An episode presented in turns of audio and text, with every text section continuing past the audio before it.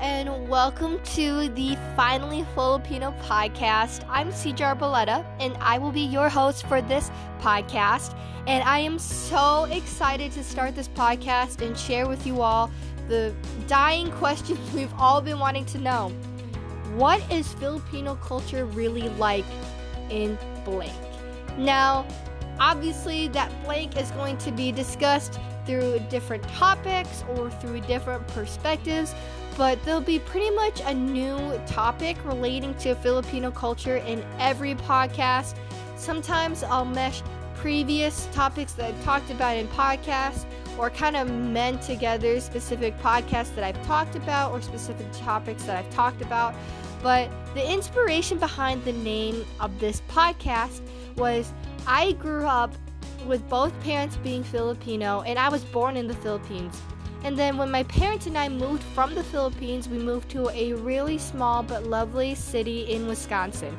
Now, this city was predominantly white, so I wasn't exposed to a lot of Filipino culture outside of my home.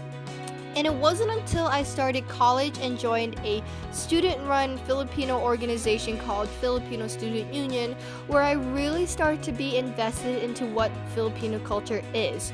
So, as a way for me to connect with people or start having those conversations with those people and building those relationships with people, I would say this Hey, if you take two Filipinos, whether they're full or half, they would make a full Filipino. So that's how I started this podcast name, and that's just always kind of been my thing to say. Starting a conversation with someone is them being a Filipino.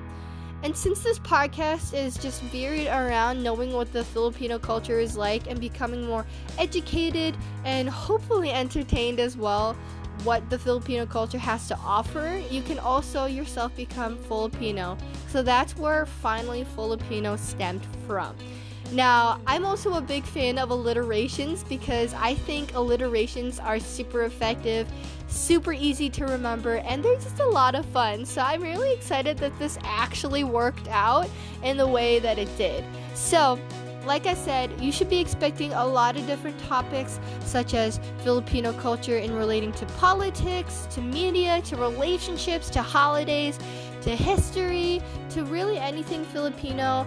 I also have a couple of my friends and my family talk because I think it's really interesting to get different perspectives on different ideas, and I am so excited to start this podcast with you all.